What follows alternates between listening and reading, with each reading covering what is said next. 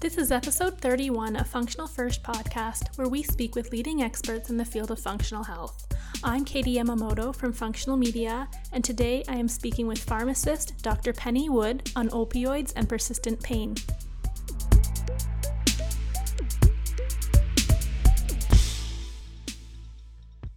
Thank you for letting us meet with you today. No problem. Can we start with having you introduce yourself? So, my name's Penny Wood and I'm a pharmacist.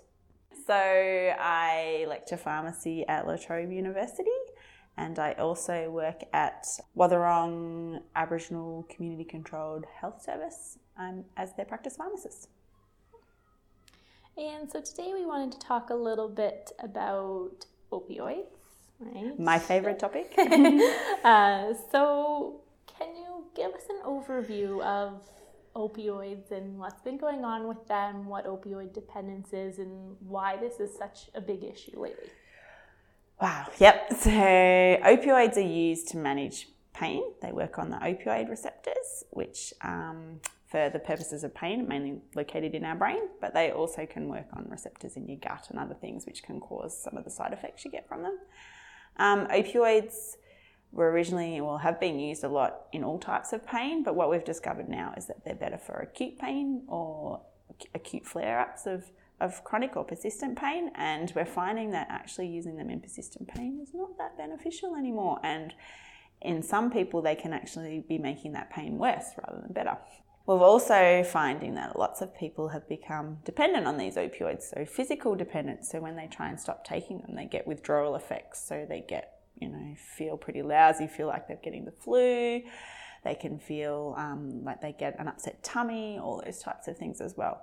And then there's another type of dependence which can be psychological dependence so that they feel like that they can't function or manage during the day without them so they're psychologically dependent on them and then there's another step which is addiction so then um, people um, do things that perhaps they wouldn't normally do so like go around to all these different doctors or lie and cheat and steal to get these medications because they just can't function without them and often this is all caused because of tolerance. So, what happens with opioids is once you've used them for a long time, your body gets used to them. So, you need to take more and more and more to get the same effect that you, that you used to get.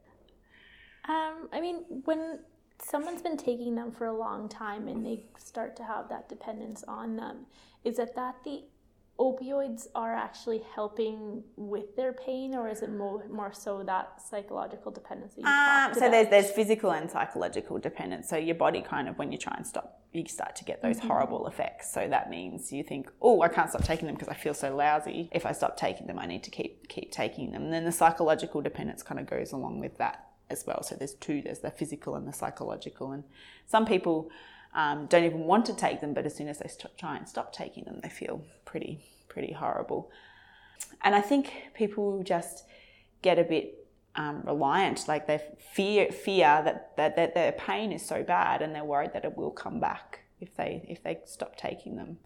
And often that's not the case. And I think if they can do other things like your exercise and your mindfulness and um, all those other things, and think about your SIMS, um, so your safety things, that, that, that you can actually slowly come off your opioids and find that it has, doesn't actually have an impact on your experience of pain.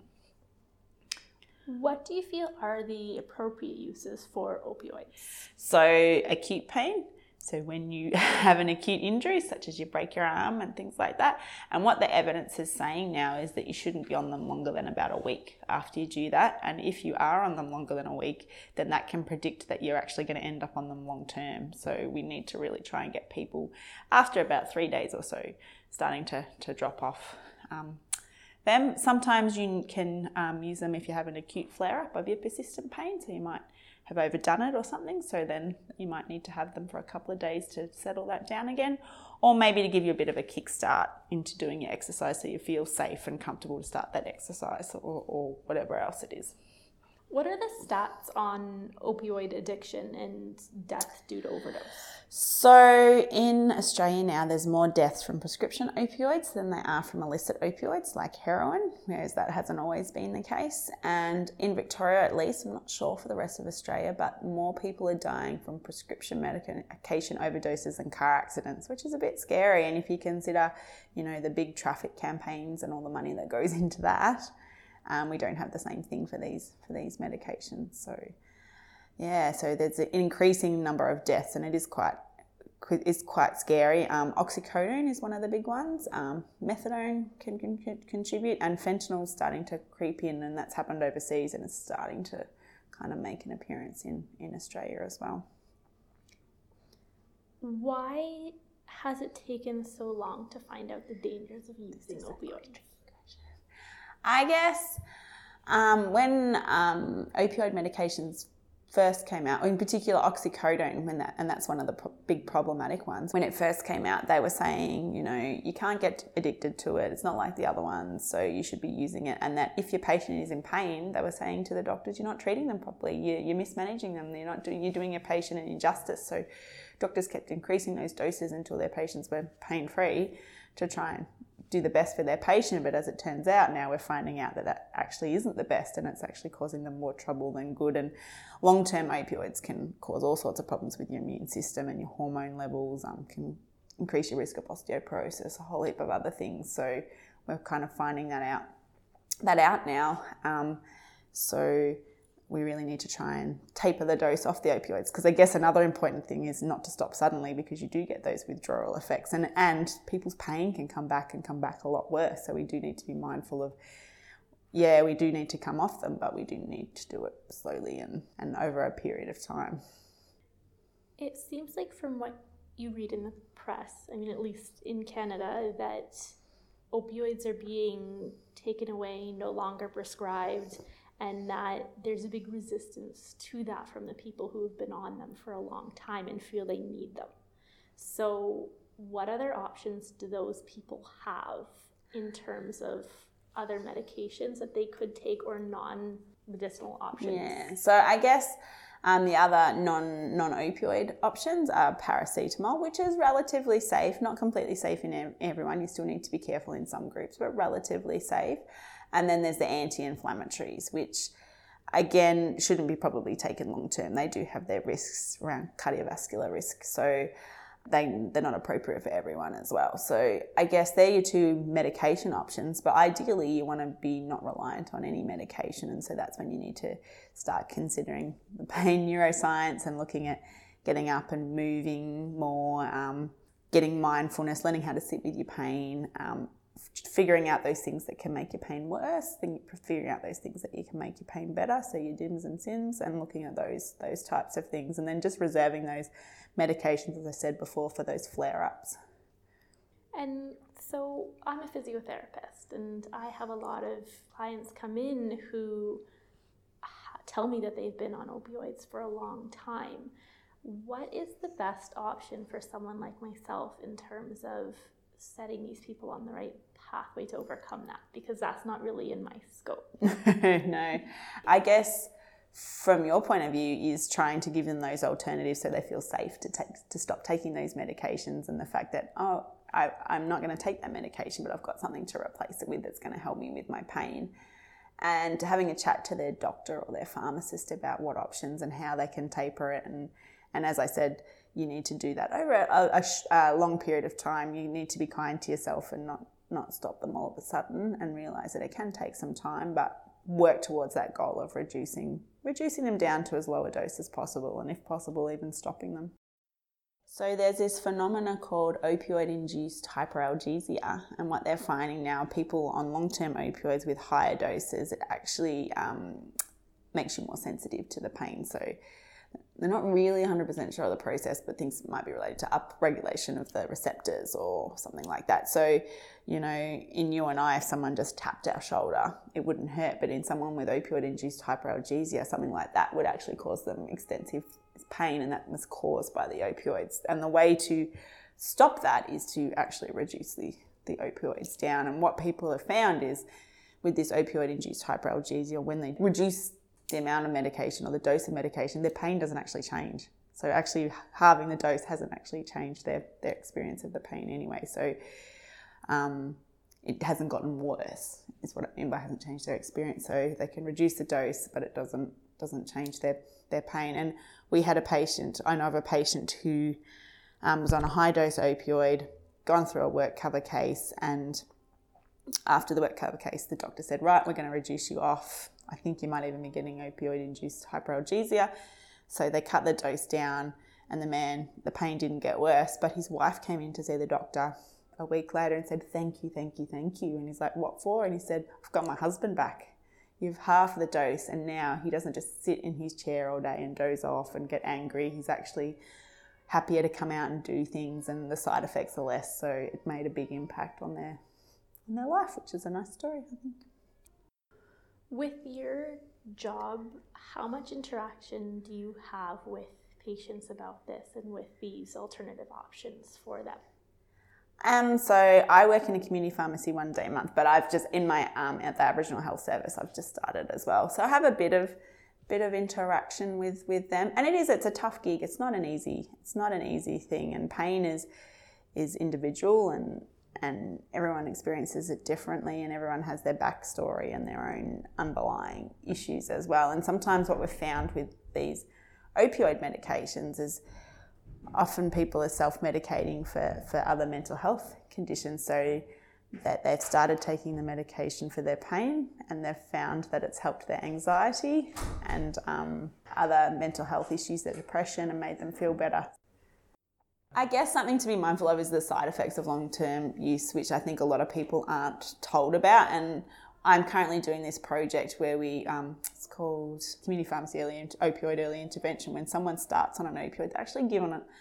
Um, the pharmacist will sit down with them for half an hour and actually give them a lot more information about the side effects, the potential for dependence, what to do if you overdose, how to store them, all those types of things. And I think not always people are fully informed. They're just given this pain medication, told to go away and take it, and they don't realize that they can develop dependence on it. They don't realize that if you take it long term, it can affect your immune system, it can affect your testosterone levels, it can stop you getting your period, all those other other long term effects that people just don't don't know. So we're hoping to with this study to prove that if patients are more informed, then they don't become dependent, they don't use it ongoing and they know more about the medication itself, so they know how to store it and all those types of things. So hopefully that will show that.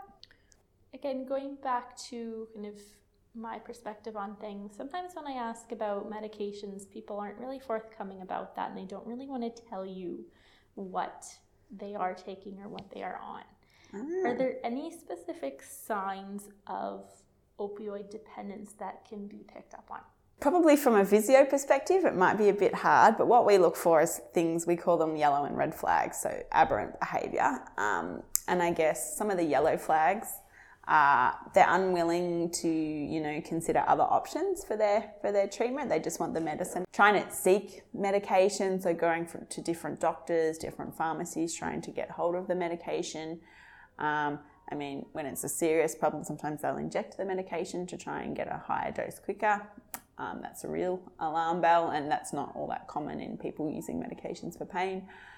Repeatedly, like losing their medication or trying to get their scripts filled early, all those kinds of things kind of ring alarm bells that something might be, be problematic, yeah, for a pa- patient. Are there certain medications that you, as a pharmacist, see that are overprescribed? Probably, obviously, the uh, oxycodone quite often, and I, I, know things are changing, but a lot often patients that have been in emergency departments or in um, hospitals come home with a lot of oxycodone, and that's a problem. Um, there was a problem with over-the-counter codeine, but that's um, changed. That was rescheduled, so you can only get that on a script script now in in Australia. Um, and Panadeine Forte is is prescribed a, a lot, and I guess um, I think that people should be trying paracetamol on those things first before trying these higher things. But a lot of often people just go straight for the, the sledgehammer instead of trying to use the, the little the little little you know little hammer to tap it in. We just go straight for the heavy stuff, and we need to really build up and see first. Yeah. How about with medications for nerve pain? So um, that the um, evidence for a lot of those medications isn't actually there. So the number needed to treat is quite quite high, but they're still used quite frequently. And um, in particular in Victoria, in pre-gab, uh, for pregabalin, which is Lyrica, that's the most abused drug in Victorian prisons. So, and that's a drug that's used for nerve pain, but the evidence isn't very high for it. Some of the um, antidepressants, so amitriptyline, has a bit of evidence to be um, to be used, but again, that's just for certain pain and for certain certain people, and people can become psychologically dependent on that as well. And a lot of those medications have really nasty side effects, so you got to weigh up the risk benefit. You know, pregabalin causes pretty bad memory loss and can affect people in that in that way. What's the process like for a patient to wean off of an opioid? Uh, it can be long and and and um, difficult. Like it, it, and as I said, every patient's different about with those withdrawal effects, and it actually depends on whether they're just physically dependent on it or psychologically dependent on it as well. And if for some patients, if they're truly addicted, then they need to go on replacement therapy, and that's when methadone and Suboxone um, comes in, and then they get a stabilized dose of that, and then try and stabilize everything else that's going on in their life. So if they have been showing those signs of aberrant behavior, so you know, going from doctor to doctor, losing scripts and things like that, then we need to stabilize them first before we try and wean them off. And generally, as a rule, sometimes it's about, you know, 10% every month or week that you drop the dose. So it can be a slow process. This week we are in Tasmania with the Pain Revolution, and you were riding and had a crash on the bike. I did, yes. So, can you tell us about that and about your pain experience and what you experienced with that? Sure. So, I actually, when I did it, it was quite painful at the time. That was because my elbow was dislocated. So, um, since then, my pain has actually been really good, and I've hardly used any medication at all. And when I have, it's been paracetamol or, or anti inflammatories. And I think part of that is that whole sim of I feel so lucky that I'm still alive, that, that this is probably, you know, a little dislocated elbow is, is nothing. Um, I did get given a lot of opioids when it initially happened, and I wasn't particularly happy about that. I, I was like, I felt like a lot of them were pushed or they tried to push them on me and they actually were making me feel pretty unwell. And I didn't feel in control. I felt a bit foggy and I didn't like that feeling. So in the hospital, in the ED department, where they were trying to give me more opioids, I was like, no, I don't want any more painkillers. Oh, but you're in pain. I'm like, I'm not in that bad a pain. I can tolerate it and I want to be able to focus on what's happening. I don't want to feel out of it. So it was an interesting experience in that, and I think I got to try a whole heap of different ones, which was yeah. And they did make they made me feel sick, so I think that kind of made my whole experience worse because of the way I was feeling that nausea rather than the, the pain itself. Did you tell them you were a pharmacist? Um, sometimes, yeah, they were telling the pharmacists they still were going, you need the gas. And I'm like, I don't want any more pain relief. I actually am okay. I can sit with this pain. I know why I have pain because my elbow's out. And I know when you address that, it will be better. It's no, it's not going to be forever. Um, yeah. So I know I just didn't want to feel sick or out of it anymore. Like, so I just, um, because when I was on the side of the road, they gave me a fair bit of morphine and I got some more morphine in the ambulance and then I just wanted when I got in the ambulance I just wanted to go to sleep. Um, but they were worried that maybe I'd had too much opioids and my breathing rate had slowed down so they wouldn't let me go to sleep. So I was there like oh I want to sleep I want to sleep. And they're like no you need to stay awake. And I'm like you've dosed me up on all this medication that makes me drowsy and now you're keeping me awake. It's horrible. So yeah it wasn't all that great of an experience. But the health services were great. And any new insights through this injury about pain or people living with chronic pain?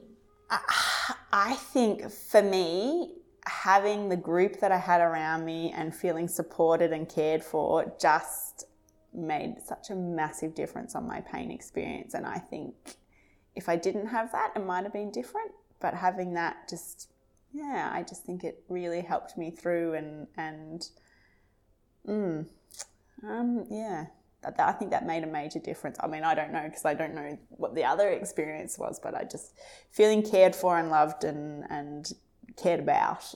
Just, yeah. So, any advice you would have for someone who went through a similar experience or has gone through something like this and then developed chronic pain from that? Um, you want to make sure you can. Oh, it's not always easy though. Get people around you that can support you, I guess, and don't be afraid to ask for help. Um, people actually like to help you, um, and I guess that positive thoughts about it. You know, for me, and maybe because I've had injuries before, I'm, I, I, my, my, in my head, I'm like, injuries heal. It'll be, it's annoying at the moment, but I know in a couple of months this will be better and I'll be back to doing the same stuff I always do. And, and so I guess it's being mindful of what you're thinking and how your thinking's going. And if your thinking is starting to go, oh my God, you know, I've, I've hurt my elbow and I'm not going to be able to do this and I can't do that and it's all horrible, that I think that can have an impact. So trying to keep that positive, positive thinking going. And if you find you're struggling with that, then maybe going to see someone that can help you with that positive thinking and only taking the medication if you need it. If you're feeling okay, then you don't have to take it. You don't have to take it because you might do something that might hurt it as a, as a precaution, I suppose. But yeah. All right, thank you. No worries. Thank you for listening to Functional First Podcast. If you're enjoying this podcast, please give us a rating on the iTunes Store and stay tuned each month for a new episode.